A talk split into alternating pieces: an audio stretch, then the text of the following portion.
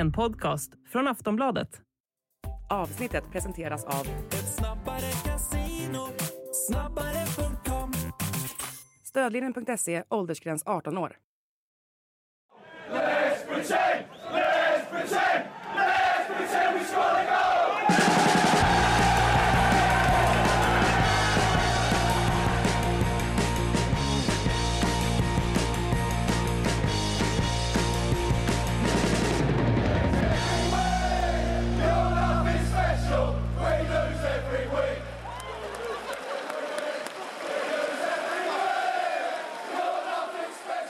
Sportbladets Premier League-podd. Eh, vi ska summera den sista omgången, eh, knyta ihop den här eh, säsongen 22-23.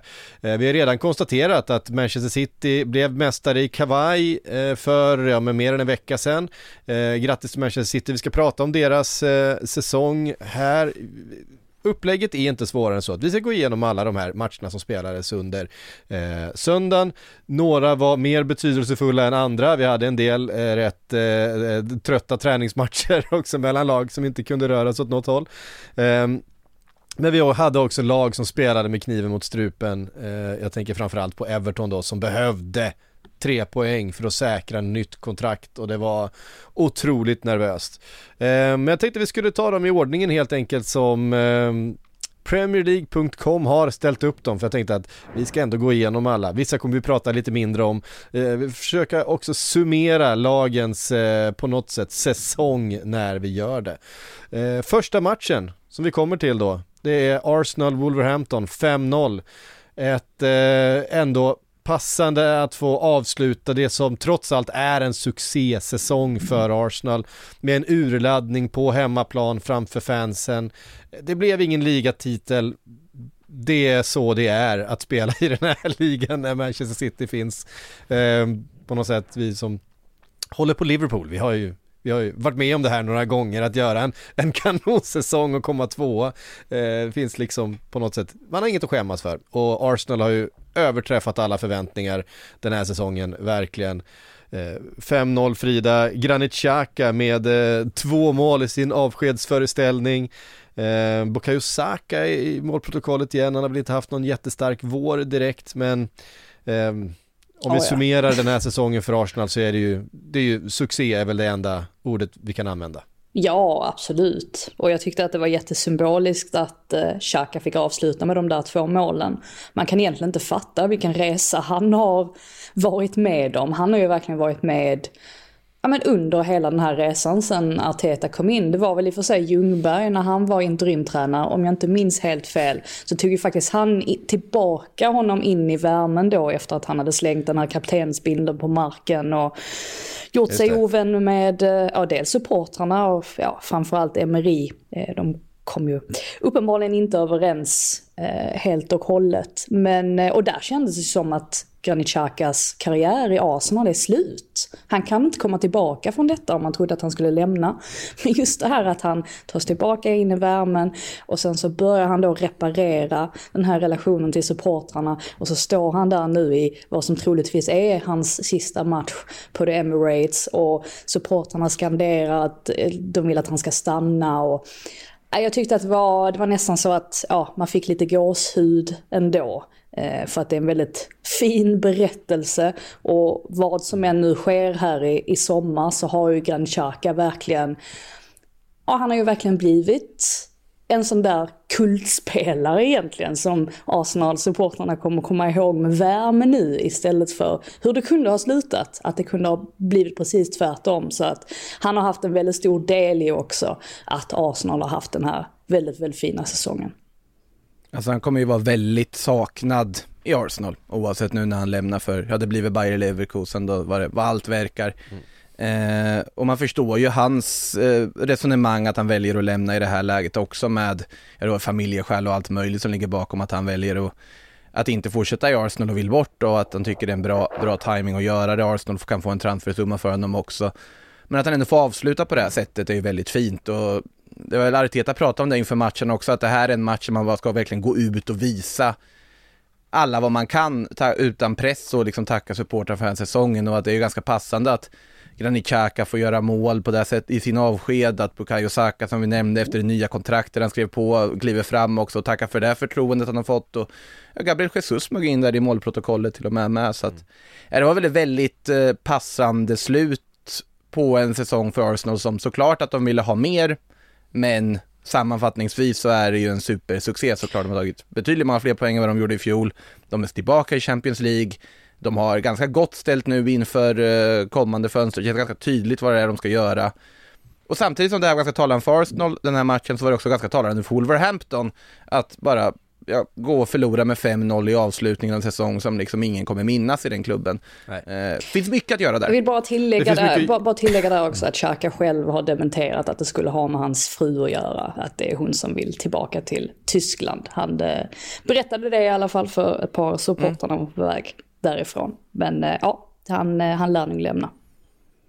Men jag tror också att eh, vi har ju sett tydligt att Arsenal är beredda att smida medan järnet är varmt här. Den här succén, man har en, en spännande generation eh, att bygga runt med eh, Ödegård och Bukayo Saka som precis har skrivit på eh, eh, nytt kontrakt eh, och att man ser den här möjligheten att förbättra mittfältet. Eh, och det är klart att så som Granit Xhaka har spelat den här säsongen så är det inte så jättelätt att förbättra eh, prestationen men eh, det finns yngre spelare med högre höjd eh, som man eh, kommer vilja satsa på fram- framöver. Det pratas ju mycket om, om Declan Rice bland annat. Eh, mer om det kanske i i Sillypodden. Eh, men det, vi räknar väl med att det är ett Arsenal som kliver ut nästa säsong delvis eh, förstärkt eh, men också med en en trupp som har gjort den här säsongen tillsammans, som har en gemensam positiv resa eh, och en upplevelse och sånt betyder väldigt mycket tror jag. Eh, det är, en, det är en, ett lag som kommer vara bättre än nästa säsong, tror jag. Ja, jag tror också det. Jag tror framförallt, det har ju varit mycket snack om det här de senaste åren, om Arsenal har firat för hårt efter enskilda segrar. Och jag tycker alltid att sånt är väldigt löjligt. Varför ska vi ha någon sorts, eh, ja, med firarpolis som ska bestämma exakt hur mycket man ska få fira efter en seger. Men jag kan ändå förstå det ur ett annat perspektiv också. För att är man väldigt van vid att vinna, då firar man inte lika intensivt till slut. Och jag tror att detta är liksom en del av ja, men det här projektet som Arsenal ändå har påbörjat och som har burit väldigt mycket frukt just den här säsongen. Att de på något sätt, ja, de kommer växa upp tillsammans mer, få mer rutin och så småningom kanske komma in i, eller det är ju själva målet att man ska bli lite grann som Manchester City där eh, vin, det, ja, vinna är det enda som gäller och att plocka titlar är det enda som gäller. Men då gäller det också att de måste få allting på plats här i sommar, att de får in rätt eh, rekryteringar och det är ju enklare sagt än gjort men det verkar ju som att ägarna i alla fall är villiga att öppna plånboken och, och ge det ett försök och de har ju verkligen visat väldigt stort förtroende för Mikael Arteta över de här senaste åren. Så jag tror definitivt att Arsenal har god chans att eh, ja, göra en minst lika bra säsong nästa år. Om de nu får lite bättre djup i truppen så att de inte ja, men står helt handfallna när exempelvis William Saliba skadar sig. Det är ju sånt på något sätt som man måste se till att ja, förstärka.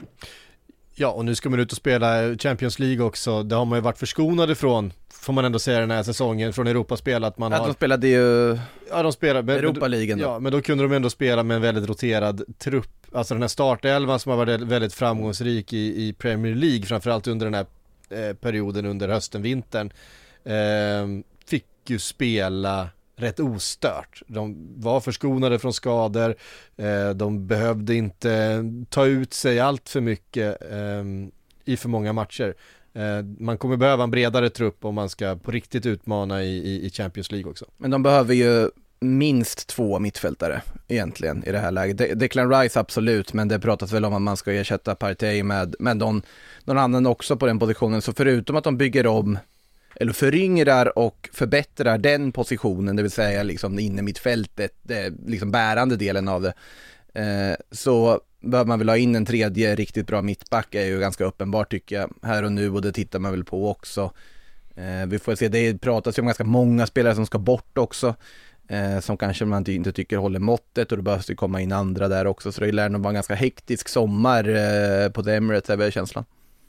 Verkligen. Eh, så säger jag någonting om Wolverhampton och slutar på 13 plats på 41 poäng.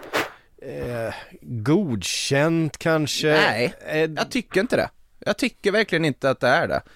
Alltså det, sett till Alltså resurserna de har, sett till spelarna som kommer in. Det här är spelare de värvar in från toppklubbar i Sydeuropa. Jag pratar liksom om liksom en spelare som Matteus Cunha som kommer in, jag pratar om Gonzalo Guedes som var där en sväng och inte alls lyckades. Eh, det är väldigt bra fotbollsspelare de har plockat in överlag. De har en tränare i Julian Lopetegui som kom in mitt i säsong och absolut, han räddar, räddar nya, nytt kontrakt men är det, jag tycker inte att det är godkänt. Jag har större förväntningar och krav på det material som Wolverhampton har. Eh, så att eh, nej, de, det, det är en väldigt liksom blek säsong. Sen att de räddade kontraktet ganska i, med god marginal och så vidare, det är en sak. Men nej, jag kräver mer av dem i alla fall. Ja, alltså man ska nog inte gapa efter för mycket heller för med tanke på vilken situation de sitter i ekonomiskt nu. Att de har ju meddelat att de kommer inte kunna köpa in en massa spelare i sommar och Lopetegui han är osäker på om han vill stanna kvar då. eh, Eftersom att han inte kommer ge så många nya rekryteringar så att jag är lite osäker på vart, eh, vart Wolves kommer hamna nästa säsong faktiskt. Och lite, lite oroväckande bakom kulisserna där.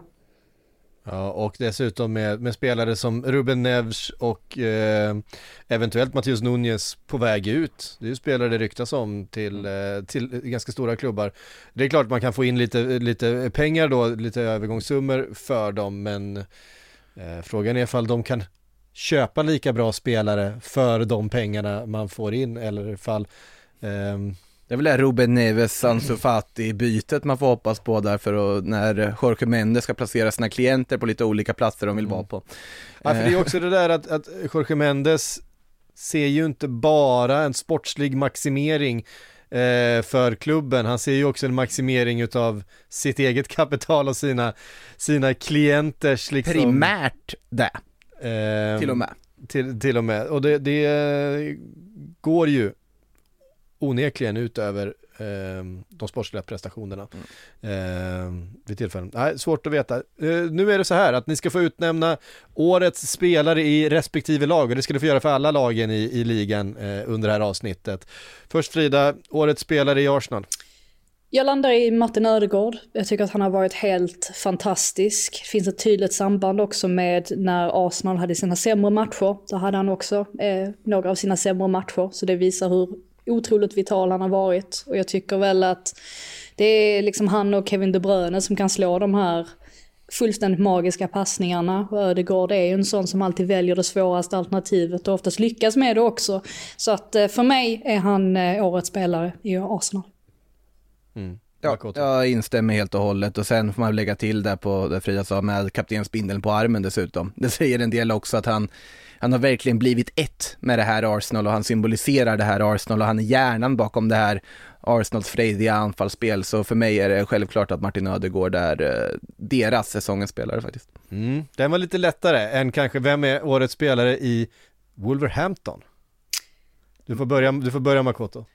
Alltså jag hamnar ändå på Ruben Neves. Alltså på något sätt, han, han gör sina siffror, han gör sina insatser, han är fortfarande ändå på en nivå som gör att han kopplar samman med storklubbar nu när det antagligen vankas en flytt. Uh, nu tycker inte jag egentligen att han håller för att gå till Barcelona, jag tycker att de borde titta på andra namn, men ur ett Wolverhampton-perspektiv så är det på något sätt han som ändå håller fanan. Uh, det är för rörigt i övrigt för att liksom hitta någon annan som jag tycker sticker ut den här säsongen. José Sao har inte varit i närheten av vad han var i fjol. Eh, de här alla fräsiga anfallsnyförvärven som kommit in har inte levererat, så är Ruben Neves för mig.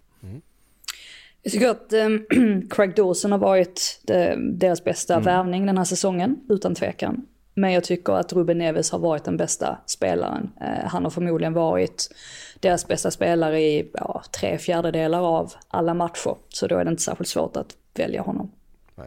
Nej. Psyk då, du håller med? Ja, men jag, jag skriver under på det ni säger. Oavsett det, vad. Jag, jag, jag, tycker, jag, tycker det, jag tycker det räcker så fint.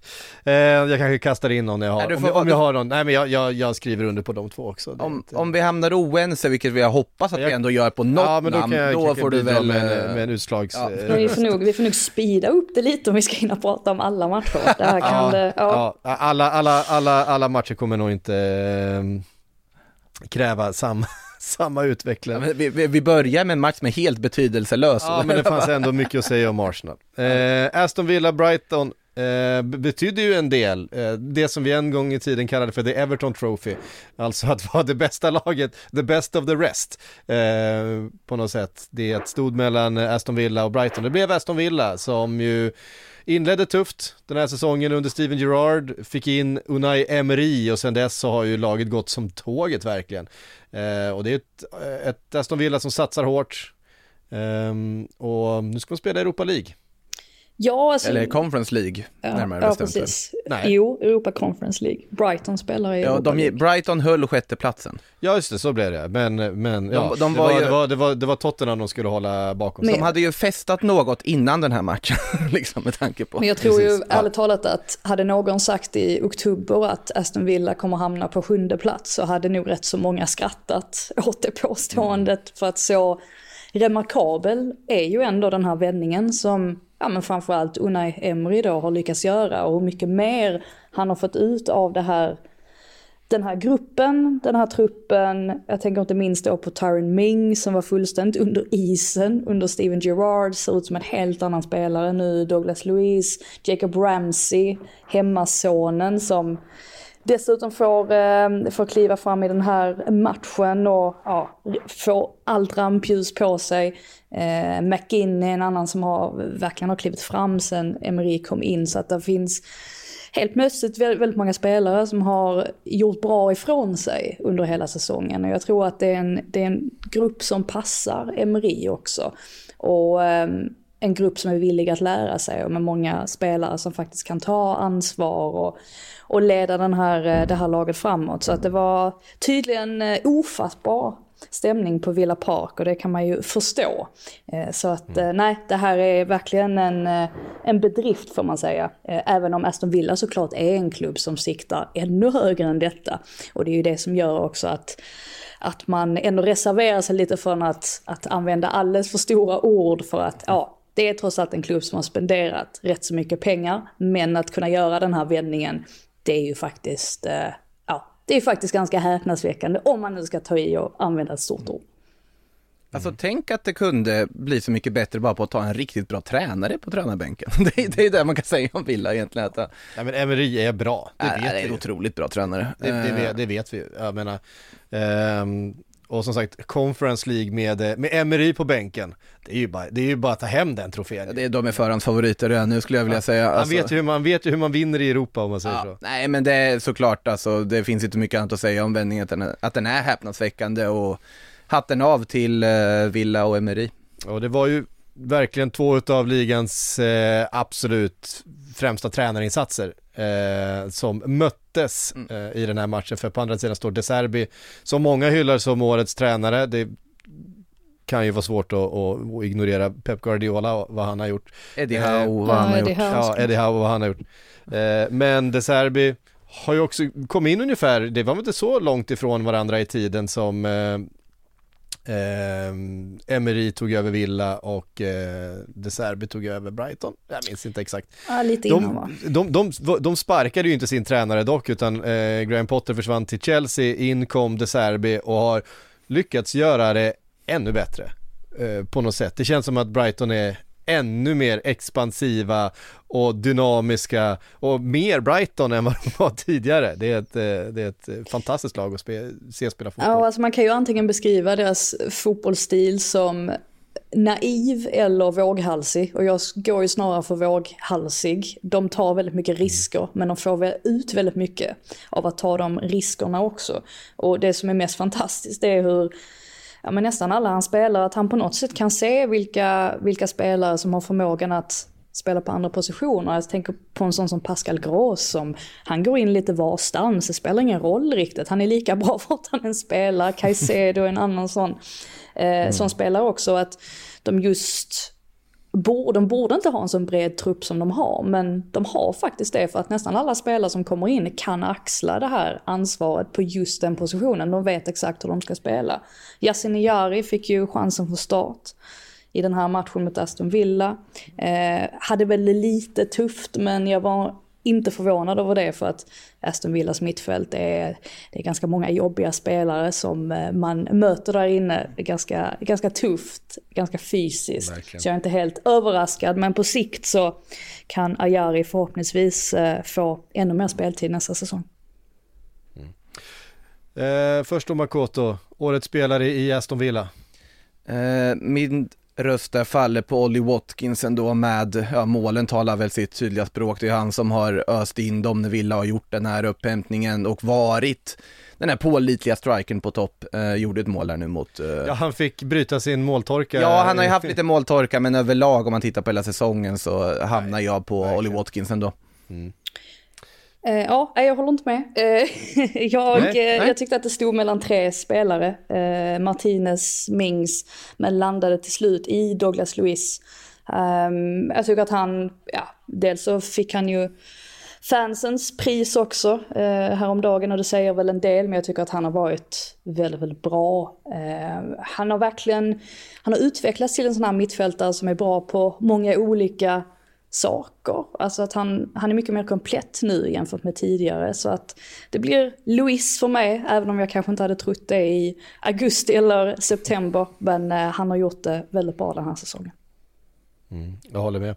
Eh, jag är ju otroligt svag för Ollie Watkins och sättet han spelade på, framförallt i vintras då när han var ostoppbar kändes det som. Han var som en enmans eh, kraftverk där längst fram. Han skapade målchanser av ingenting kändes det som. Han gick på eh, sådana omställningar, en mot tre och fick nästan alltid bollen på mål.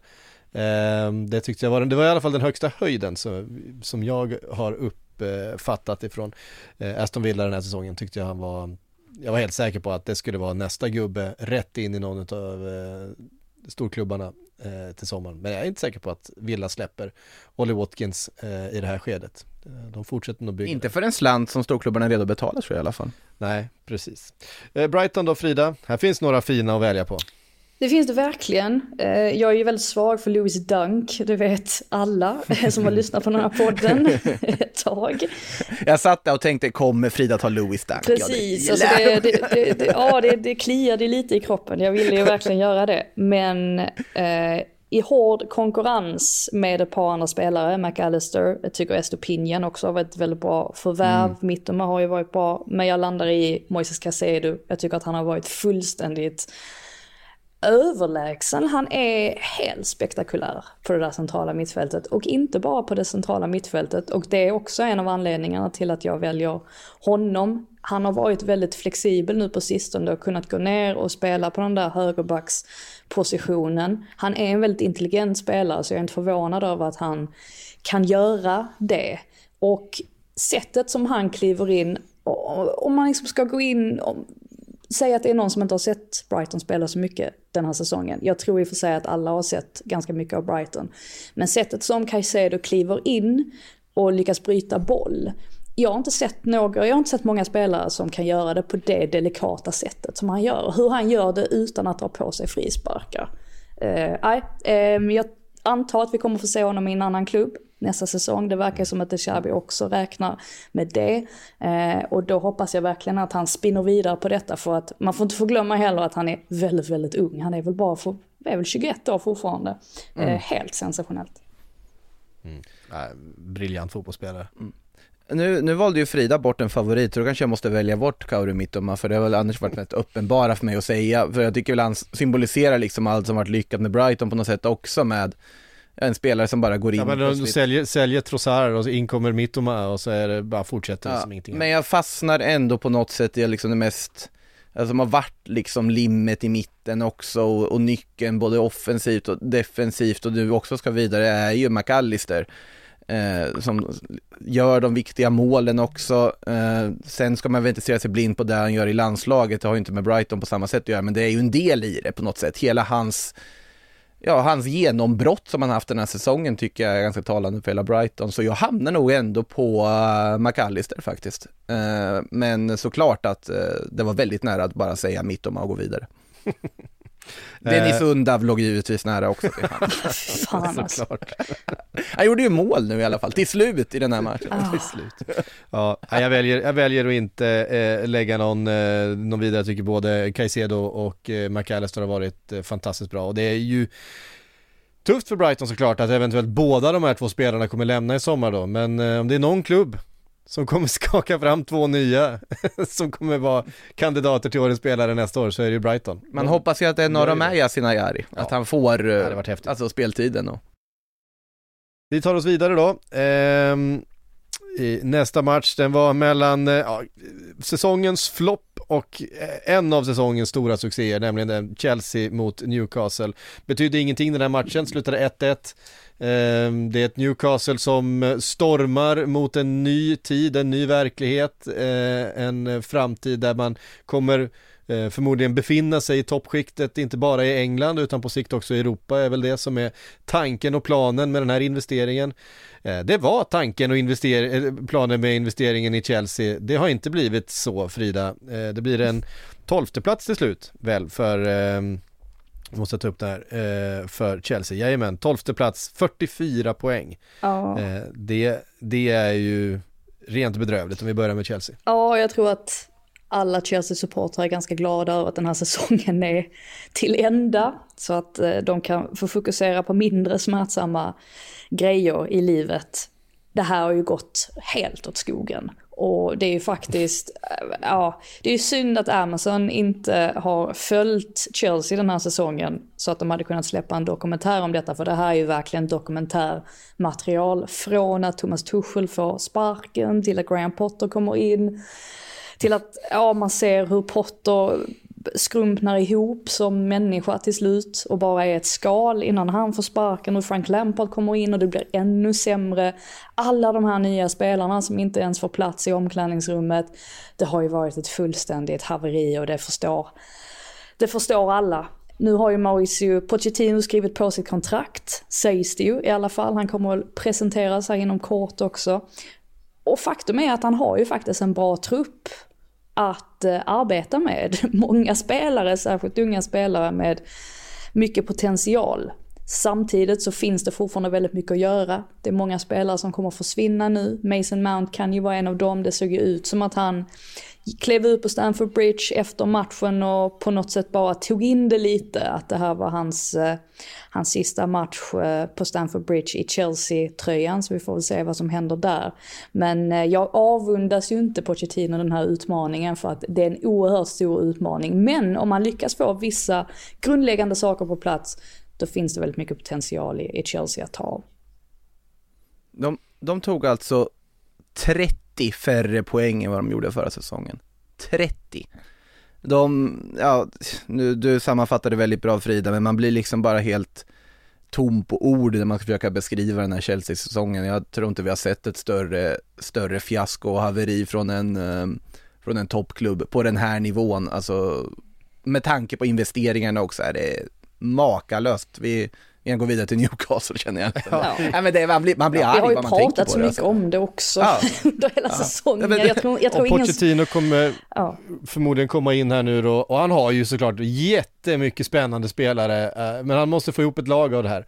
Eh, Ja, Alltså det, är- det är ju ett fall framåt även om man skulle liksom skolka från varje träning. Då skulle de göra bättre resultat än de har gjort den här säsongen. Det är äh, helt New. Newcastle såklart. Ehm, vad säger man? Bolstered? Vad, vad, vad säger man? Eh, Boostade, nej. Boostade utav ett par, engelska Ja, ett par fina eh, värvningar. Alexander Isak har inte spelat jättemycket den här säsongen.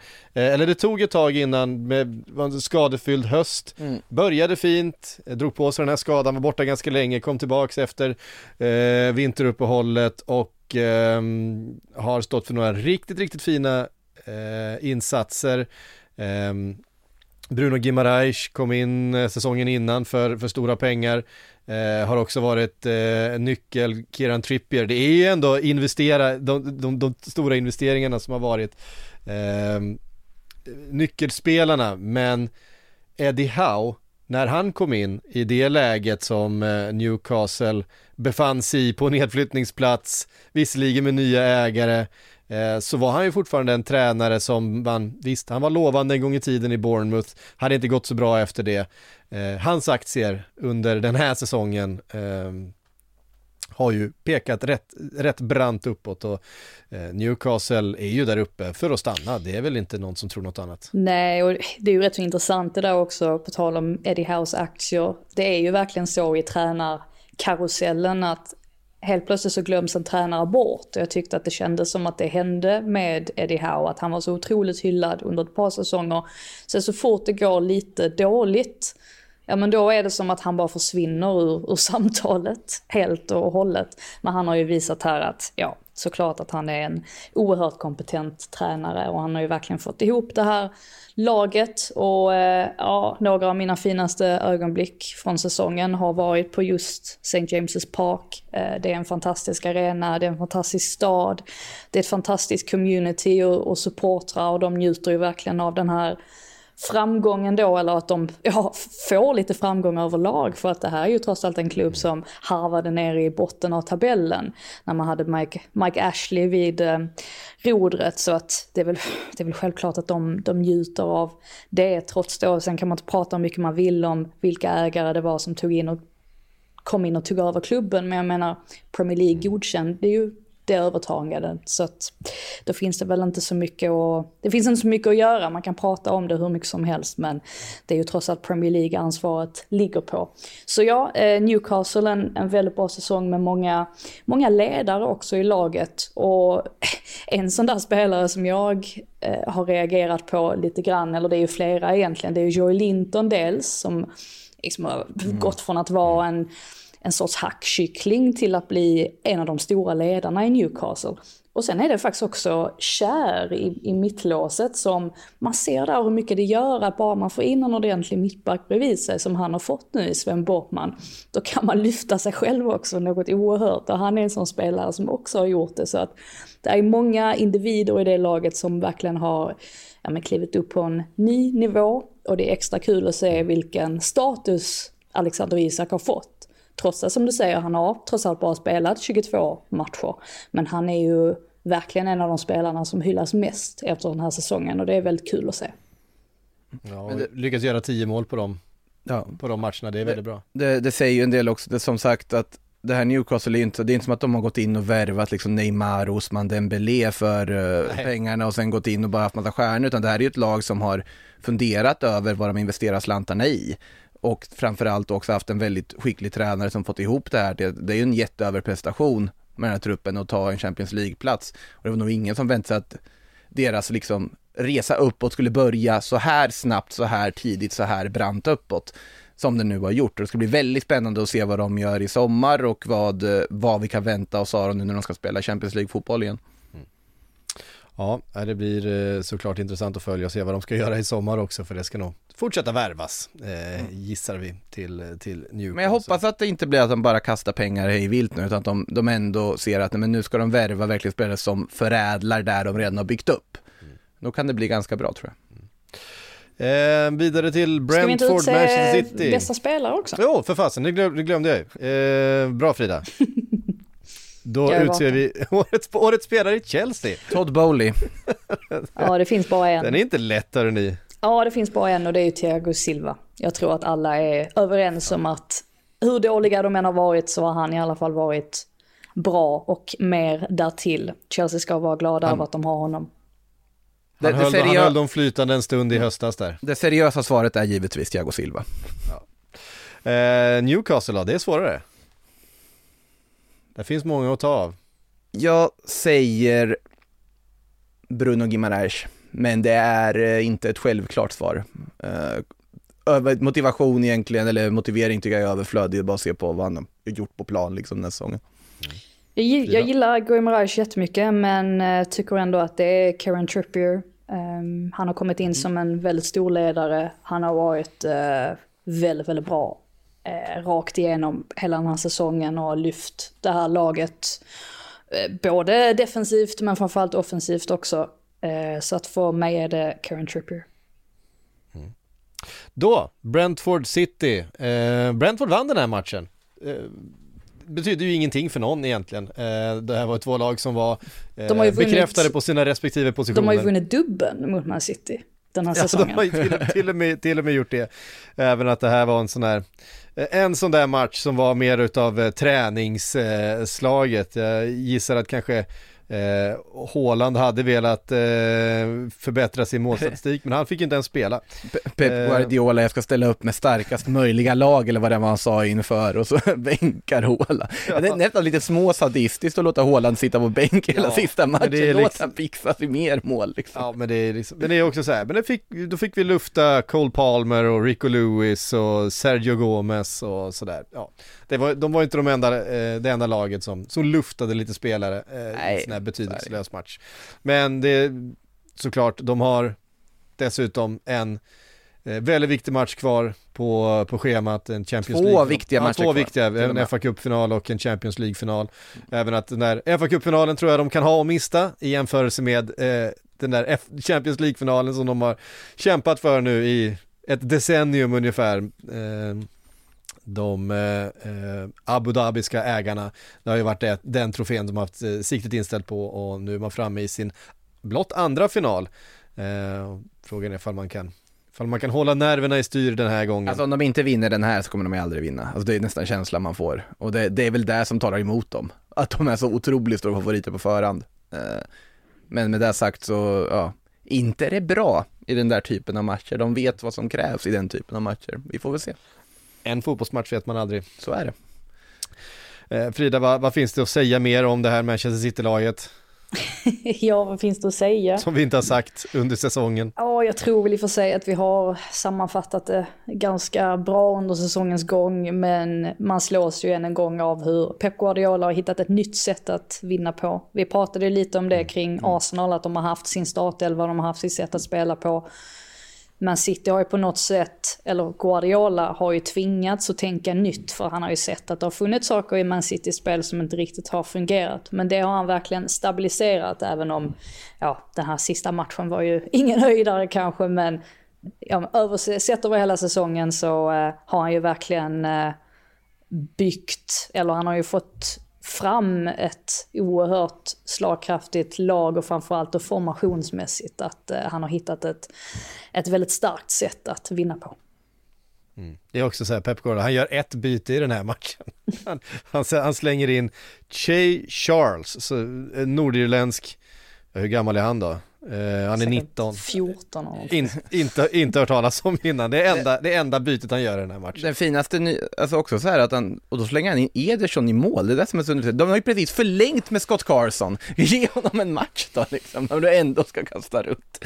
Ja, Men- Outgrundliga är och Pep Guardiolas vägnar ibland. Ja, jag tror väl inte han var Han har- på bänken ens va?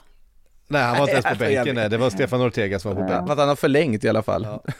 Eh, Brentford då gör ju en jättefin säsong igen, eh, slutar på den övre halvan. ehm, ja, eh, kommer såklart påverkas utav eh, Ivan Tonys avstängning här eh, till nästa säsong. Får se om de plockar in en viss Viktor Gyökeres. Vi ska nämna honom sen när vi pratar om den här playoff-matchen från i lördags också. Eh, men eh, vi har pratat rätt mycket om, om Brentford också. Det är eh, ett lag som kommer få kriga nu ett par säsonger för att behålla bra spelare, för att behålla den här farten och, och den här placeringen. Det är ett tufft, ett tufft lag att möta för, för alla. Jag menar, dubbeln över Manchester City, det är inte, det är inte någon annan som har gjort. Man Eh. trodde de skulle kollapsa när Eriksen försvann med tanke på hur viktig han var under, eh, under våren där, men det har de ju uppenbarligen inte gjort och det är ju, ja, slår över sin vikt eh, ännu en säsong kan man väl lugnt konstatera vi får se hur länge den här sagan fortsätter. Då får ni ta ut eh, årets spelare i Brentford. Det måste väl bli Ivan Tony, eller? Alltså, jag, jag tycker det. Eh, även om det finns liksom smolk i bägaren med tanke på det som har, har skett efter. Det var låga odds på det. Nej, förlåt. Det var, Ja, den, eh, ja, eh, men alltså den stod ju där också i, i spelargången där och fick väl inte vara med där ute och gå ärevarvet och verkade ju väldigt rörd av eh, liksom ledsen situation, det kan man förstå. Det är en väldigt sorglig historia alltihopa, men sett till vad hela säsongen och vad de har gjort på planen så kan jag inte säga annat än Ivan Tony ändå känner jag. Eh, Det är Mattias Jensen för min del, på tal om det här att Christian Eriksson försvann. Jag tycker verkligen att Jensen har klivit fram och tagit över den där rollen och fått ja, men visa framfötterna ordentligt nu när han har fått större utrymme. Han hade ju en väldigt hackig första säsong men tycker att han har varit fenomenal denna. Ja, nu får ni den delikata uppgiften att utse årets spelare i Manchester City då Frida, du får börja. Ja, alltså Finns några bra? Det finns väldigt många att välja bland. Men det känns konstigt att inte välja killen som har gjort 36 mål den här säsongen. Eh, För mig är det Erling Haaland. Jag satt och tänkte, kommer hon säga Rodri nu? Men, eller, men, nej, Kevin De Bruyne hade det är så- nog kanske i så fall. Men inte ens han har ju varit, han har ju suttit på bänken i vissa matcher, det glömmer man lite. Eh, Så att nej, det får bli jag petad typ. Ja. Nej, eh, såklart det är eh, Erling Braut Haaland. Det, det, vi, vi, vi nöjer oss så. Eh, jättefint. Eh, vi går vidare och eh, ska säga någonting om Crystal Palace, Nottingham Forest. Tja, Crystal Palace eh, med Roy Hodgson, han kommer väl inte vara där till hösten. Ja, så in Eh, i, någon, Roy- i någon roll kommer han eh, nog vara I kvar. någon roll. Ja, vi är lite osäkert än. Nu har det faktiskt börjat pratas om att han möjligtvis kan få fortsätta som huvudtränare. Innan har det pratats om att han skulle vara kvar i någon sorts mentorsroll. Men vi får väl se vad som, vad som händer. Alltså, vad fan, de har ju redan blivit av med honom en gång. Han tycker ju det där är så kul. Det man märker. Han är 75 år gammal, han fyller 76 i augusti. Det är, det, jag vet borde, inte. borde inte vi snarare titta på, på något sånt som att liksom wow att han fortfarande har brinnet och är där Ja, ändå, du är lite så eh, här ålders, jag tycker det är åldersdiskriminering från psyks sida. Ja men alltså så här, för att oftast bara, ja, men det där, den, den där dinosaurien måste ju bara ge upp nu, är det ju liksom den allmänna konsensusen, men i Roy Hodgsons fall, för jag är mest bara glad nu för tiden, för man märker nej, men han kan inte hålla sig i pension, han, jag tycker det där är för roligt fortfarande, och han gör det ju uppenbarligen bra fortfarande också. Och det är ju, en, det är ju såklart en, en karaktär, en person inom den engelska fotbollen som är enklast att tycka om. Det finns väl ingen som, som inte gillar Roy Hodgson på något sätt. Men det är bara känslan att när han har varit där och de skulle gå vidare och de skulle göra någonting annat utav projektet Crystal Och då höll Palace. de på att nästan åka ur istället. Ja visst, man måste våga någonting också. Det är klart att man kommer, man kommer, man kommer lösa en 14 plats med Roy Hodgson och det kommer vara liksom trögt och svårspelat på ehm, eh, på Sellers Park och så vidare. Men det, fan, det kommer inte bli någonting annat. Alltså till, till Hodgsons försvar nu måste jag ändå säga att Crystal Palace är ju inte alls så pragmatiskt som man kanske föreställer sig dem under honom nu. De har ju faktiskt spelat en ganska så offensiv fotboll, anfallit med, med mycket folk. Så att det känns ändå som att han har ändrat sig lite grann i alla fall. Att det kanske inte är, det är inte exakt den Roy Hodgson som ja, i förra, under förra sessionen i Palace. Så kommer det inte se ut i hösten. Jag lovar er. Då kommer han ha drillat in det här försvarsspelet under försäsongen igen och så kommer vi stå där. Ja, fan, det är... Jag har inget, inget förtroende.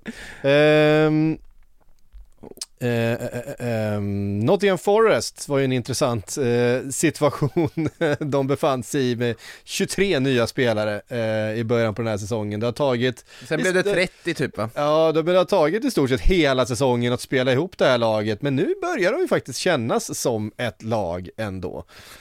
Och ja, det är svårt att veta hur man ska göra när man går upp som Nottingham Forest gjorde, man hade mycket eh, utgående kontrakt, mycket spelare på lån, det, det, det var ju, fanns ju ingen trupp där att spela Premier League-fotboll med, så man var ju tvungen att värva.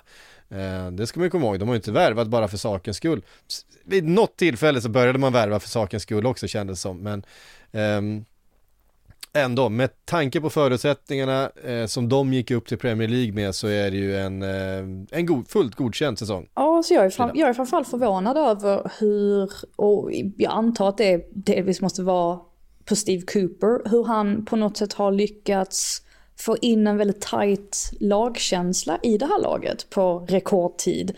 Jag menar, när de säkrade nytt Premier League-kontrakt, om jag inte minns helt fel så stod redan Lodi och med tårar i ögonen och tittade upp mot supporterna. Jag tänkte, visste han ens vad Nottingham Forest var för ett år sedan. Jag menar, nu kanske jag är lite för, li- lite för hårdragen så, men jag tycker det är rätt fantastiskt att se hur många som verkar ha fått väldigt starka känslor för Nottingham Forest på så väldigt kort tid. Och eh, ja, det är ju bara att eh, lyfta på hatten då för Steve Cooper för jag antar att han har någonting med det, och, med det att göra.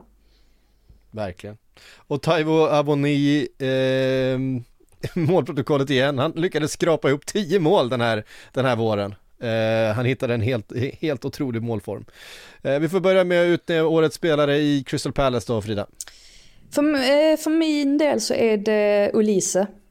Ehm, han har, han har, eh, dels så är han ju väldigt, ehm, väldigt skicklig på fasta situationer.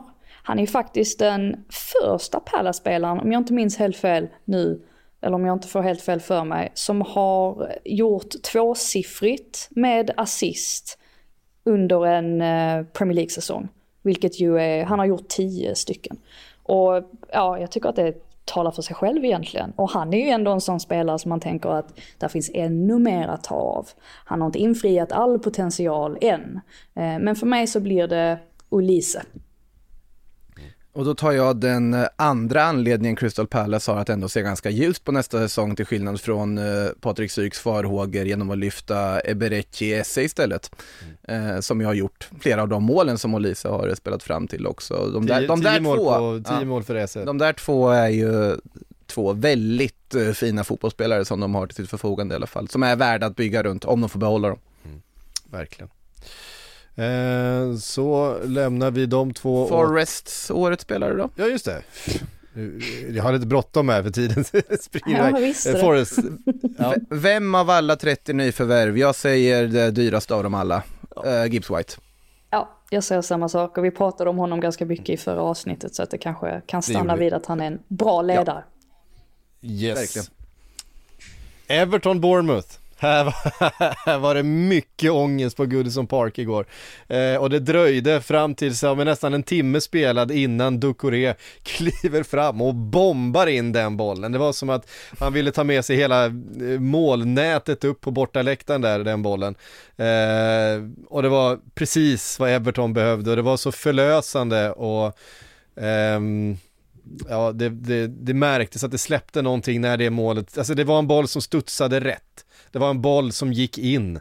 Eh, äntligen för Everton, för det har varit så motigt och det har gått så trögt och det var ett så sorgligt lag under Frank Lampard som Sean Dyche inte har lyckats göra sådär jättemycket med under sin eh, period. Det har väl kommit in någon slags ryggrad i det här och till slut så landar man då med en poäng till godo ner till nedflyttning och, och nytt Premier League-kontrakt. Men hur många gånger ska vi befinna oss i den här positionen? Eller snarare hur många gånger ska Everton befinna sig i den här positionen innan det får ett slut. Jag fick faktiskt gåshud av Sean Dyche, eh, hans intervju med BBC efter mm. matchen var väldigt, väldigt bra. väldigt bra.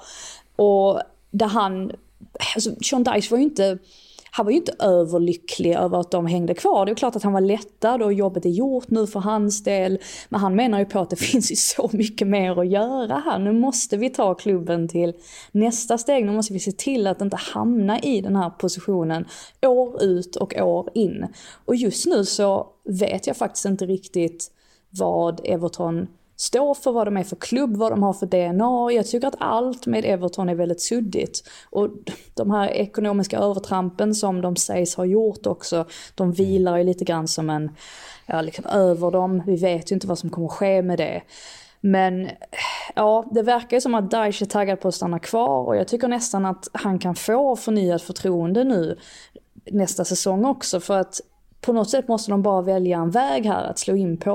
Och jag tror inte att han är en helt dum tränare att ha, att ha om man nu ska se till att säkra Premier League-kontraktet tidigare under säsonger jämfört med vad det har blivit nu. Att det blir sådana här ja, kniven mot strupen situationer. Ehm, så att vi får väl se vad som sker. Men eh, ja, det är väl klart att det var förlösande som du säger för eh, Everton-supportrarna. Mm. Ja, men det, alltså det här är ju en klubb som ska ha ambitioner att slåss på den övre halvan av tabellen snarare än ambitioner att säkra ett kontrakt så tidigt som möjligt. Och det är, det är därför ganska befriande att höra det Sean Dyche säger efter matchen också när han klargör att det här är inte bra nog. Vi ska inte vara glada här, att vi ska vara i den här sitsen. Så att eh, sen vet inte jag om han kanske håller inte med för att han kanske är rätt man för det, men han lägger i alla fall argumenten för att han fattar vad det handlar om, vad Everton borde vara. Sen är ju frågan vad de, vad de kan bli nästa säsong redan. Eh, men ja, de, de klarar sig ännu en gång på, på ett eller annat vänster och ett väldigt fint mål av Dokore men eh, Vi, prat, vi, vi pratar här alltså om eh, laget som är på åttonde plats i Europa över highest net spend senaste tio och åren. fått ihop det där.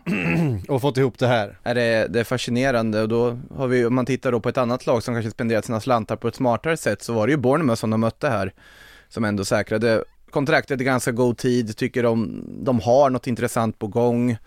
Sen hur långt det här räcker, det blir, en, blir intressant att se vad de gör i sommar och se vad de kan om man kan sluta tillbaka och liksom lyfta nästa säsong. Jag tror att de har möjlighet med det. Det finns väldigt många spännande spelare i det här laget om man får, får behålla den stommen eh, som jag tror ganska mycket på på sikt här. Dango Atara är ju en till exempel som eh, kan bli något väldigt bra på längre sikt. Solanke har ju visat att han visst håller han Premier League-klass också när, eh, när han har fått förtroende som han fått i, i Bournemouth. Så att, nej, det, är- det är väl ett lag att titta på i sånt fall som gör något smartare med pengarna. Det, det jag gillade allra mest från den här matchen var att eh, O'Neill drog på sig ett gult kort och sågade domarna efter matchen. Trots att det är sista matchen för säsongen, de har redan säkrat kontrakt, allting är lugnt. Men han kände ändå att han behövde få utlopp för sin vrede och anser ju att eh, domarna inte håller måttet eh, i Premier League. Så att ja, en sista känga, vi får se vad han får för straff för det, men han tyckte uppenbarligen att det var värt det. Ja, då tar vi årets spelare i Everton. Eh, Jordan Pickford säger jag. Eh, tycker inte att Ja. det råder någon tvekan om att han har räddat dem vid otaliga tillfällen den här säsongen. Instämmer med föregående talare med Tarkovsky Cody duon där nära till hans också. Men nej, Pickford blir det. Och i Bournemouth. Billing säger jag ändå med eh, Senesi som jag tycker varit väldigt bra som de har värvat in eh, som eh, stark tvåa där också. Jag säger Billing med betydligt eh, mer självförtroende. Tycker inte det finns någon som är i närheten av honom. Eh, hans mer framåtlutade roll på mittfältet tycker jag, ja, han har gjort det väldigt bra i den. Han tar snabba löpningar in bakom backlinjen. För mig är det utan tvekan han. Han är en sån där som ser ut som att han eh, inte ska klara av det han precis eh, tar sig för och så gör han alltid det. Det gillar man ju. Eh, ja, det är en, det är en eh, riktigt skön eh, karaktär. Eh, vi tar oss vidare då, Leeds Tottenham, vi säger tack och hej till Leeds, eh, vi hade det på känn inför den här eh, sista omgången. Nu fick vi det bekräftat, man fick dessutom stryka sista matchen med 4-1 mot Tottenham. Moraliskt jobbigt det måste varit när de har fått det här reduceringsmålet. Det finns ändå lite hopp på Ellen Road. Kommer Harry Kane och gör mål 30 för säsongen direkt efter mer eller mindre och det var nästan bara, ja, that's it. Eh, De var ju inte nära i den här eh, slutdramatiken på något sätt och ja, stökig säsong som eh, slutade i att inte ens Big Sam kunde rädda dem. Nej. Jag tycker, Nej, då är det illa när inte ens Big Sam kan göra det. Ja, jag tycker det är ganska tydligt att Leeds, de, de tappade fokus redan när de sparkade Marcelo Bielsa. De har inte återhämtat sig sedan dess. Och ehm, det är ganska tydligt att de verkligen måste sätta sig ner, nu i sommar och komma fram till vad de är för typ av klubb och hur de ska gå vidare. För att eh, de har helt gått vilse.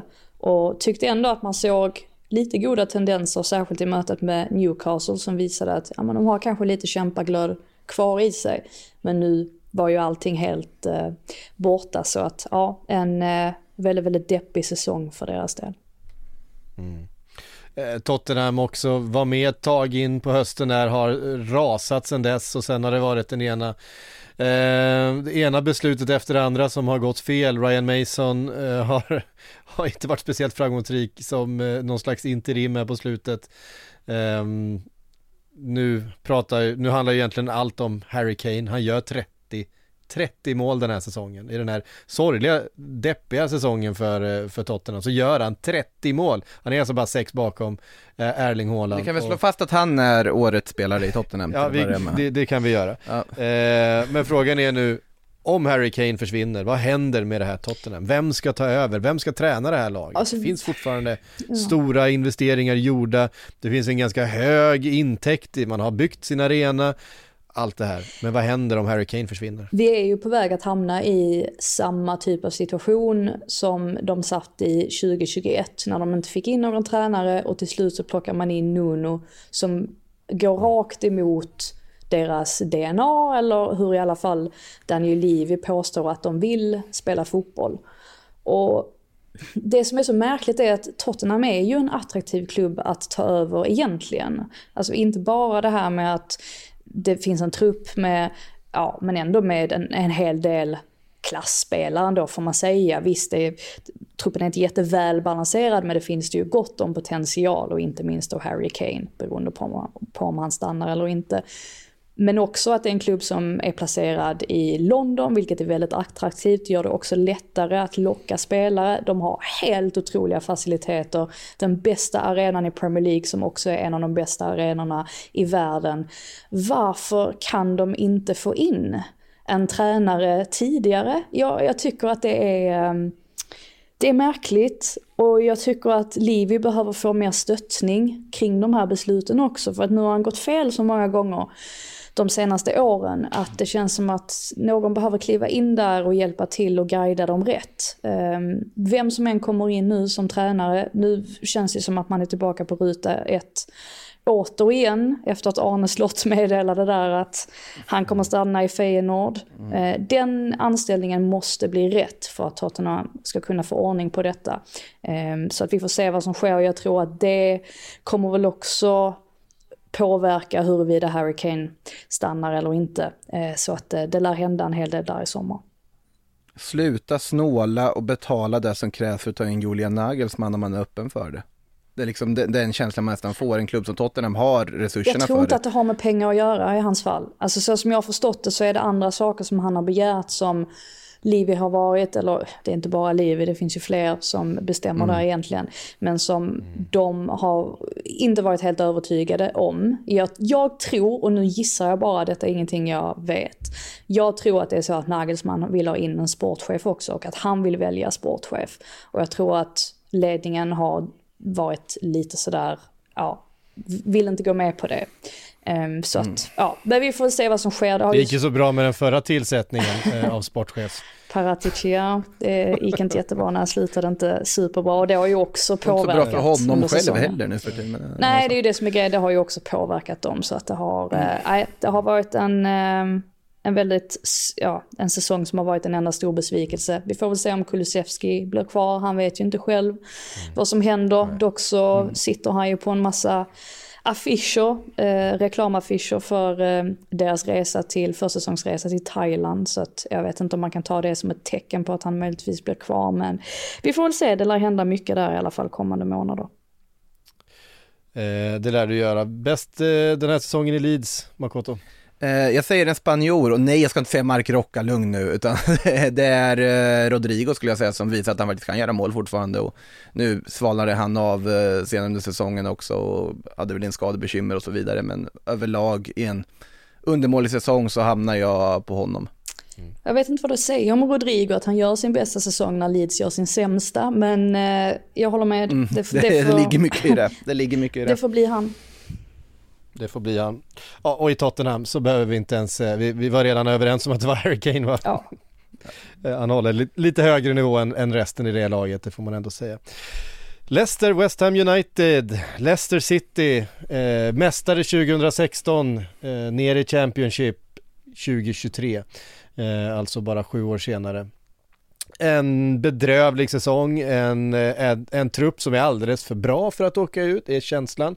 Men det är som att de klamrade sig fast för länge vid Brendan Rodgers. Det var ett projekt som hade behövt en ny röst, en ny ledare, en ny kapten för den här skutan.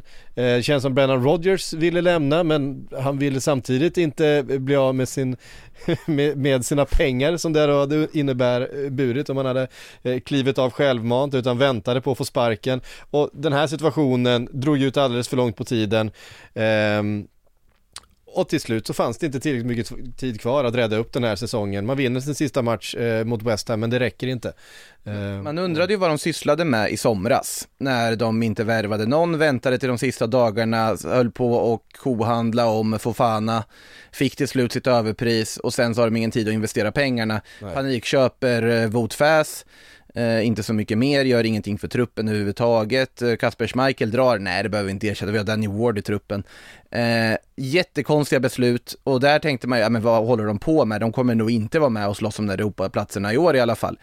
Ja, det gick ju hundra gånger värre än det och med facit i hand så ska man väl inte vara förvånad med tanke på hur de sköttes under sommaren, men såklart det här är ett sånt otroligt underbetyg för det materialet de har. De åker ur med James Madison på mittfältet, med Jori Thielemans på mittfältet, med Jamie Vardy och Ianacho i anfallet och Harvey Barnes och jag kan sitta och namedroppa hur många skickliga fotbollsspelare som helst. Det är fullkomligt haveri att de eh, inte räddar upp det när vi i ungefär 35 omgångar sa ja men de kommer ju lyfta och klara sig förr eller senare, de är ju för bra för att åka ur. Nej det var de uppenbarligen inte. Man måste komma ihåg också att Leicester har alltså, de ligger sjua i tabellen för löneutgifter. De har otroligt höga löneutgifter, inklusive då precis som du var inne på psyk, där han med Brandon Rogers, Han var oerhört bra betalt. Och det är ju en rad sådana strategiska beslut som har lett till att ja, de inte kun, har kunnat plocka in nya spelare. De har inte blivit, de har övervärderat spelare tycker jag också till viss del. Att de inte sålde av några i sommar. Så nu är det ju sju spelare som har utgående kontrakt i sommar och ytterligare några till kommer att försvinna. Så att oavsett om de hade hängt kvar i Premier League så hade det krävts en total ombyggnation av den här truppen. Och det var ju det Brendan Rodgers satt och sa för ett och ett halvt år sedan, öppet på en presskonferens, att det här måste ske nu om Leicester ska kunna prestera lika bra kommande säsong som supporterna på något sätt har blivit vana vid. För det ska också sägas att det var oerhört bra stämning. Jag var ju på King Power Stadium under gårdagen och det var oerhört bra stämning, särskilt inledningsvis. Det är liksom en av de bästa stämningarna jag har hört under den här säsongen faktiskt. Men det finns också den här känslan bland Leicester-anhängarna att de lite grann har svävat iväg.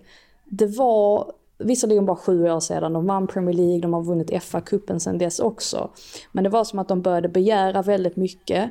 Och visst, ägarna de öppnade plånboken och de spenderat mycket pengar, de har spenderat eh, 100 miljoner på en ny träningsanläggning. Det är inte så att det har snålats in på något sätt. Men de har fattat en rad felbeslut och som har försatt sig i den här positionen. Och när jag lyssnade på radion på väg tillbaka till eh, stationen så var det ett Leicester-fan som hade haft eh, årskort, påstod han själv i alla fall, i 25 år. Som ringde in och sa att ja, det, det här var sista gången. Jag kommer inte köpa nytt säsongskort nästa. Jag kan inte sitta och titta på Championship-fotboll. Och tänkte att ja, jag tror att det är den det är där vi har hamnat på något sätt. Leicester har trott sig varit för fina för Championship.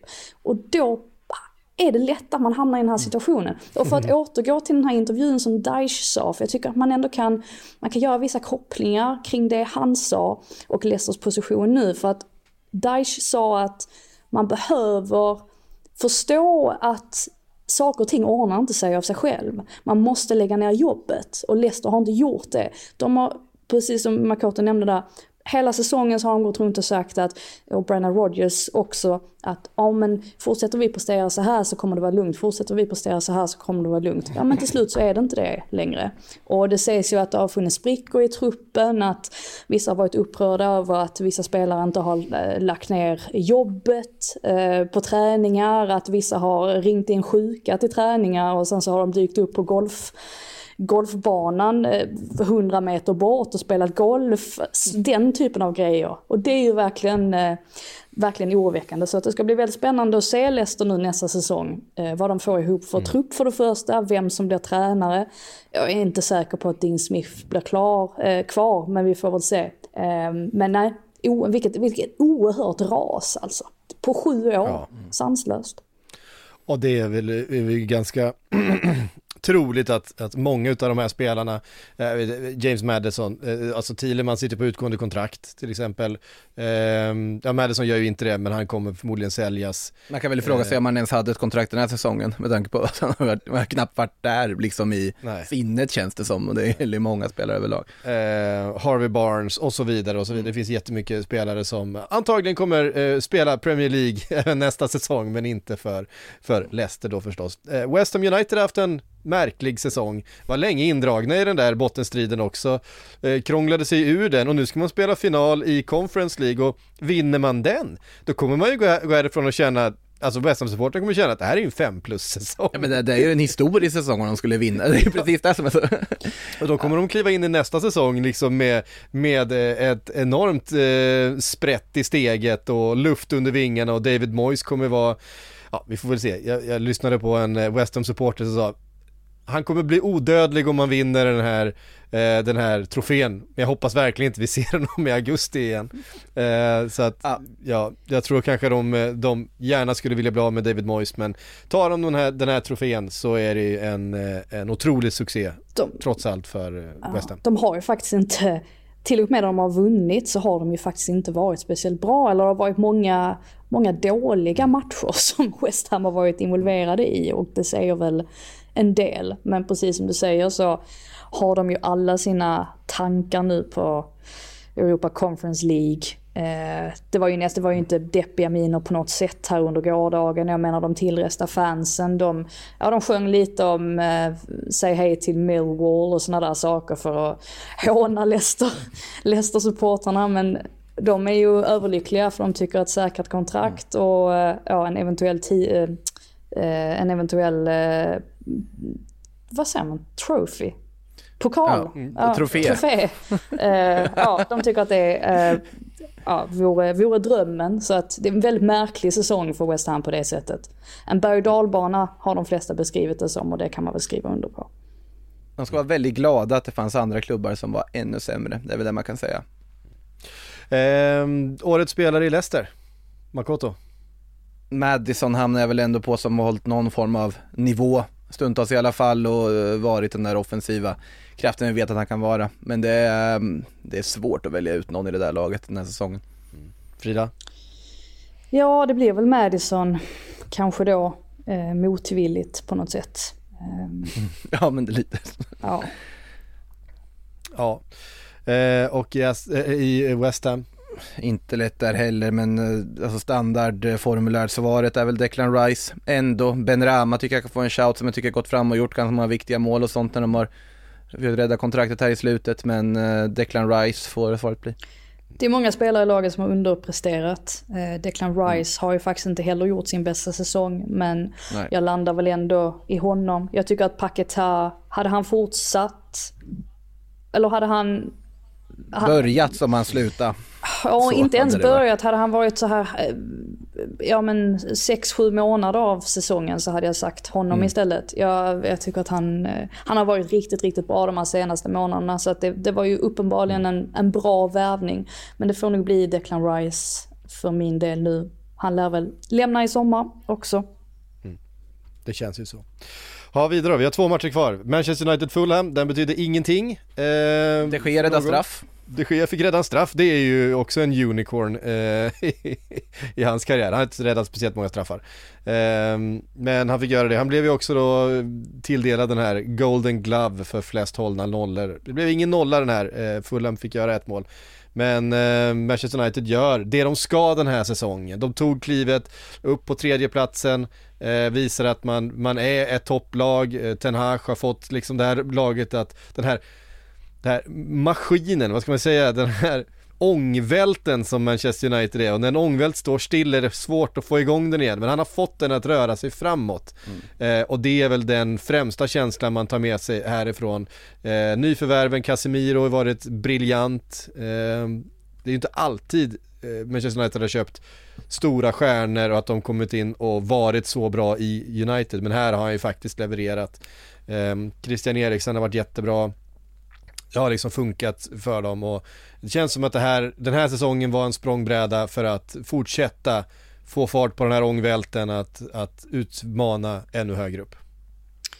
Ja, nej men så är det. Jag tyckte du sammanfattade det ganska bra där. Det finns inte så mycket mer att tillägga. Ehm, Det enda är väl på något sätt att ja, de, måste, ha- de måste göra fler mål framåt. Eller de får gärna få in en striker här i sommar så att de kan bli ännu mer slagkraftigt på sikt. Och sen så har de ju haft sina dippar under säsongen som har varit väldigt låga. Som 0-7 borta mot Liverpool som fortfarande, eller var- i mitt tycke så är det det, det mest häpnadsväckande matchen den här säsongen. Det är ju Ja. helt, ett helt ja, det är- sjukt eh, resultat. Sett till då att Liverpool faktiskt inte hade... Pun intended. Ja, precis. Sett till då att eh, Liverpool faktiskt inte hade sådär jättemånga avslut på mål heller, utan bara allt, Nej, allt och att gick in. Liverpool var så jävla dåliga under den här perioden och kom dit med dåligt självförtroende så plötsligt, och Manchester United var jättebra, plötsligt så står det 7-0 till Liverpool, Ja, man, ingen fattar någonting. Så att det finns ju, det finns ju en del att göra fortfarande för Ten Hag. Men jag tycker ju, precis som du säger, det är ett fall framåt. Och eh,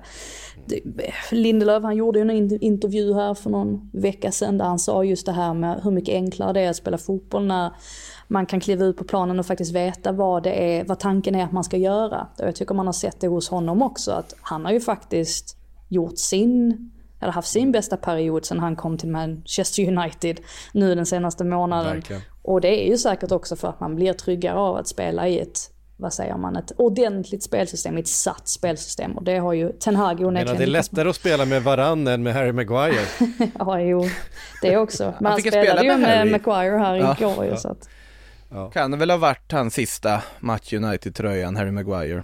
Möjligtvis. Vi får väl se. Eventuellt. Vi får se. Eh, Fulham eh, gör ju utifrån sina förutsättningar en fantastisk säsong. Det, det här, de, de införlivar allt som de någonsin har kunnat drömma om egentligen. De placerar sig i mitten av tabellen eh, utan att göra de här stora, eh, stora, stora investeringarna utan man spelar i stort i stort med det materialet som man eh, klev upp med. Eh, Mitrovic har ju varit otroligt viktig.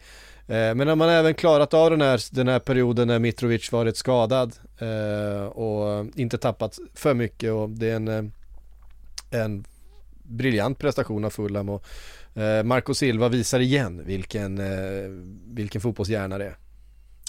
Absolut, alltså det är ju, jag tror att jag hade Fulham i botten av tabellen när man skulle tippa och det säger ju Japp det, det är ju lite skämmigt nu så här i efterhand, men det har ju varit så med Fulham att de har eh, studsat tillbaka till Premier League och så har man inte riktigt vetat vad, vad man skulle få se. Och det, det har alltid varit spelare som man har tänkt att ja, men det där är väl inte riktigt Premier League-material, men det har varit annat den här säsongen. Och ja, Marco Silva, uppenbarligen en väldigt intelligent tränare som har fått ut väldigt mycket av det här materialet också. Så att Nej, en eloge till eh, Fulham som definitivt är ett av eh, säsongens stora utropstecken. Vi hade pratat mycket mer om dem om det inte vore för att det fanns så många andra utropstecken som eh, liksom överträffade förväntningar tror jag. Men Fulham har ju gjort en ja, supersäsong sett till material och eh, vad man väntade sig. Årets spelare i Manchester United då? Ja, jag... Det, För mig är det rätt lätt. Jaha, Ja, det står mellan två för mig. okej. Ja, jag tyckte det var ganska svårt också faktiskt. Ja, det stod mellan fem för mig tror jag. Ja, de, de två jag har är ju, jag har Marcus Rashford med renässansen han haft givetvis och sen Casemiro med tanke på ja, vad han har betytt för, för det här laget rakt av när han har kommit in. Jag vet inte vilka andra det är du hade med Frida? Nej, jag hade Rashford, Casemiro, Bruno Fernandes tycker jag inte man får glömma bort. Lisandro Martinez har varit väldigt bra, Luke Shaw har varit väldigt bra. Så det var väl de jag fokuserade på allra mest. Men jag landade till slut i Rashford. För att man måste komma ihåg att han gjorde bara två mål under Ralf Ragnik som ändå var där i sex månader. Han var under sommaren så fanns det väldigt många frågetecken kring honom och hans framtid. Och det är faktiskt han som har burit offensiven på sina axlar i mångt och mycket. Så att därför så landar jag i, i Marcus Rashford. Mm. För mig var det, är det Casemiro Dels för att han har, han har gjort det som vi har pratat om så länge med Manchester, United, att de behöver någon där på mitten som, som styr upp saker och ting. Eh, som de typ inte haft sen Carrick spelade. Alltså det, det, det är så länge sedan de hade en, en riktigt, riktigt bra eh, mittfältare centralt, en general liksom, och det har han varit. Och dessutom, när det väl till slut blev lite crunch time här på slutet och de behövde ta sina poäng för att inte Liverpool skulle springa ifatt, ja då är det Casemiro som kliver fram och också gör de här målen. Eh, som ju inte är hans normala eh, verktygslåda kanske att, att in och göra, men han gör de här viktiga, han, han genom det eh, är så otroligt viktig och, och att bara att få in den kvaliteten med allting han har gjort, med allting han har vunnit eh, på det där mittfältet har ju liksom lyft alla andra runt omkring honom så att för mig, för mig är det Casemiro. Eh, I Fulham då? eh, tar en annan defensiv mittfältare där i form av Palinja. Pratar om att de inte har värvat så mycket, men där värvade de. Och oj vad viktig han har varit, för han har ju varit där, där limmet och den liksom självklara ledaren på det mittfältet. Så att eh, för mig blir det den portugisiske Palinja. Jag skulle gå så långt som att kalla Palinja för hela ligans bästa värvning. Och, Du eh, gjorde väl till och med det också? Ja, det gjorde jag. Alltså i skrift. Precis, det gjorde jag. Ehm, Håland tänkte jag direkt på då, men han kanske inte räknar, han kanske är en egen kategori. Ja, nej, jag tycker ändå att Palinja, ser man till hur vital Palinja har varit för Fulham. Eh, Jag menar, Haaland har varit viktig, men eh, alltså, vi vet ju också att de gångerna Haaland inte har spelat så har man sitter klarat sig rätt bra ändå. De kan ändå vinna matcher, men Palinja har varit vital på ett helt annat sätt. Dessutom har han fått en katt uppkallad efter sig på träningsanläggningen som de kallar för Miao Palinja. Och jag tycker bara det förtjänar en omnämnelse. Så att Joao Palinja i det. Ja, efter, efter katt-anekdoten där så stöttar jag fullt ditt påstående om att han var bästa värvningen den här säsongen. Ja, vi- går vidare till sista matchen här då, Southampton-Liverpool. Riktig träningsmatch här hörni. Eh, 4-4 blev det. Det var eh, det hela havet stormar och öppna spjäll bakåt. Nu passade det för Kamaldin Sulemana att visa vilka kvaliteter han har som har suttit och väntat på under hela... Ja, jag känner bara för, för Kelle här i Liverpools mål, han ska, som eventuellt ska säljas då i, i sommar och han ska få bli första målvakt någonstans och han skulle få komma in och visa upp sig och liksom höja sin prislapp och han ska ju ta tre av de här fyra målen. Han gör ju en bedrövlig fotbollsmatch. Eh, så är det eh, i sådana här sammanhang ibland. Eh, Southampton kommer sist i ligan. Vi hade, för, vi, hade, vi hade de farhågorna runt det här laget, det var väldigt ungt, oerfaret. Ehm, man ehm, gjorde fel när man eh, tog in Nathan Jones eh, Ja det kan vi ju slå fast att de från, gjorde. från Luton, eh, som vi ska nämna om en liten stund där. Ehm, och eh, ja, det blev sist och ner i Championship, men det kan kanske inte vara helt fel i det skedet de är. De har jättemycket unga spännande spelare, möjligheten att eh, eh, att utveckla det här laget till någonting eh, starkare och ta sig upp i Premier League och komma med lite fart underifrån och ett, ett mer samspelt lag eh, byggt utav den här eh, unga ryggraden man har idag. Ja, vi får väl se. Det är, Championship är ju väldigt, väldigt tufft numera. är Eh, svårt. det är ju hyfsade klubbar som åker ner nu också. Eh, Leeds och Mm. Leicester som har mycket potential, eller mycket potential, men de har eh, de borde rimligtvis kunna utnyttja de här pengarna de har eh, fått in under de senaste åren och kunna studsa tillbaka. Så att eh, ja, jag tror att det kan bli ganska tufft ändå för Southampton. Eh, men ja, man är inte förvånad över att de sitter i den här sitsen. Jag tyckte att du sammanfattade rätt bra att det har varit för mycket ungt och för lite rutin och för lite styrning på det hela överlag. Eh, Liverpool slutar då på den där femteplatsen precis bakom eh, toppfyran. Eh, en mellan, ett mellanår verkligen för Liverpool, eh, såklart inte eh, godkänt på något sätt. Att eh, utifrån de förutsättningarna, man var två man var i Champions League-final och man var en match från ligatiteln och man vann båda kupperna och så vidare för bara en säsong sedan. Eh, att inte ens ta en topp fyra är såklart inte godkänt för Liverpool samtidigt Det blev så... ändå bättre alltså. Det såg ju riktigt risigt ut ett Det tag exakt, det är att man avslutar säsongen starkt. Visst nu blir det två kryss här på slutet av den här sista matchen, behöver man väl kanske inte lägga så stor vikt vid. Eh, men eh, riktigt starkt, stark avslutning gör ju ändå att man kliver in i den här sommaren. Det ska göras stora investeringar i truppen. Det blir inte Jude Bellingham, men det kommer bli ett nytt mittfält, det kan vi vara rätt säkra på. Jürgen Klopp sa ju det också att ja, nu, nu börjar mitt arbete, nu går, vi in i, nu går vi in i nästa säsong, sa han ju. Eh, och jag är, jag är mer taggad än någonsin ungefär. Han och Schmadtke ska... han och Schmadtke ska, ska göra business. Eh, nej, det kommer värva spelare till Liverpool den här sommaren. Man har hållit i plånboken ganska, lite väl snålt eh, under och det har man fått betala för den här säsongen. Också varit en svår akklimatisering för Darwin Nunez. Eh, som kom in i ett lag som inte riktigt funkade då heller med, eh, med stora problem på mittfältet så vart det svårt för Darwin Nunez att hitta en, en roll. Han har också haft lite tufft med akklimatiseringen till England, han har inte lärt sig språket eh, och så vidare. Han måste bara sluta Eh. bränna så mycket. Alltså han har, han har allt förutom siktet. Ja men det är, en- det, och det är ju så här att eh, det var lite liknande när han kom till Portugal faktiskt. Hans första säsong där i Portugal tror jag han gjorde tre eller fyra mål. Eh, och säsongen efter så smällde han in 26. Mm. Eh, så att vi vet att han har ibland lite, lite lång startsträcka att, att eh, komma in i ett system, att, att fatta en roll, att, att vänja sig vid en ny miljö. Eh, och då var det bara ett, en flytt från Spanien till Portugal. Eh, nu ska han liksom upp och leverera eh, för en, ett av Europas största lag liksom och, och med en jättestor prislapp. Så vi får se. Jag, juryn för mig i alla fall fortfarande ute eh, när det gäller Darwin Nunez.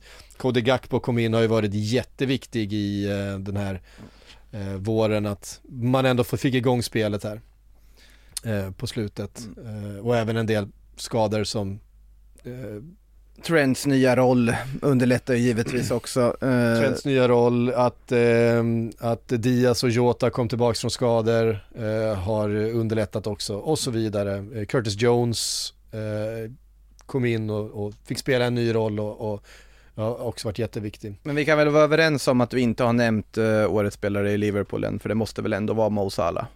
Tycker jag. Nej, Eller? Nej. Alisson, Nej. Ah, tvekan. intressant. Allison, Allison, Allison. För att 100%. vore det inte för Allison så hade den där krisen varit betydligt djupare i vintras. Han räddade så många poäng. Eh, för mig är det, det är ligans bästa målvakt. Ja, och han är med i blev- mitt lag också, årets lag. Eller säsongens Ja. lag. Det, han har faktiskt varit riktigt, riktigt bra. Jag Framförallt- eh, somnar om dem, så går vi. Så, så framförallt med tanke på hur försvarsspelet sett ut och de har släppt till, hur många frilägen har han har han plockat den här säsongen. Det är helt otroligt hur bra han är på att komma ut och det känns som att det blir inte ens en målchans Nej. trots att spelaren kommer en mot en med målvakten. Alltså tittar man rent statistiskt så är det han och Nick Pope som de har, de har legat väldigt jämnt hela säsongen. Men med tanke på att Nick Pope har haft ett bättre försvar framför sig så tycker jag på något sätt att Alisson eller förtjänar den eh, utmärkelsen som eh, bästa målvakten under, eh, under säsongen. Och så så har vi årets spelare i Southampton då. Det, Ward Prowse som står där och eh, serverar saker. Alltså om Alcaraz hade haft lite mer tid på sig kanske det hade kunnat bli någonting där men eh, nej, jag, jag landar nog i James Ward Prowse. För mig blir det, blir det Romeo Lavia. Eh, väldigt mycket potential Ah, och sig, eh, ja. har gjort det bra eh, under den här säsongen. Ett av få glädjeämnen egentligen för eh, Southampton. Så vi får väl se om någon annan klubb eh, kliver in och plockar honom eller om han eh, blir kvar nästa säsong. Eh, han har gjort det bra hur som Han helst. lär väl eller borde plockas kan man ju känna. Eh, innan vi knyter ihop här för idag så måste vi säga något om Luton som ju vann mot Coventry i lördags. En riktig rysare på Wembley. Det blev straffar till slut efter att Luton fullständigt dominerat första halvlek och Coventry fullständigt dominerat andra halvlek. Värst vad det kan, vad det kan svänga. Viktor Gyökeres var ju helt osynlig i första. Eh, Coventry hade ju inget spel överhuvudtaget i första. Det var som att de eh, inte visste hur de skulle ta sig an den här situationen. I andra tycker jag han är planens bästa spelare och assisten fram till kvitteringen där är ju jätte, jättefin. Och, Otroligt häftig eh, playoff-finalen då, alltså vilken dramatik och svängningarna och allt som var till och sen två lag som verkligen också så här Oavsett vilket lag av de här som hade vunnit så hade det varit väldigt så här, ja men det här blir spännande att se vad det här kan göra i Premier League för det här känns ju inte kompatibelt att gå upp egentligen sett till för- förutsättningar Nej men alltså när man kommer ihåg att de här lagen som har åkt ut, jag menar Southampton tar med sig 1,4 miljarder i tv-pengar ner i Championship nu. Ehm, De här lagen har aldrig sett 1,4 miljarder. nej, det är liksom en jävla propp att ta sig förbi för ett sånt lag som Luton och de har gjort det nu. Och, ja, vi har sett bilderna på arenan och allt det där men ja, det blir häftigt i alla fall.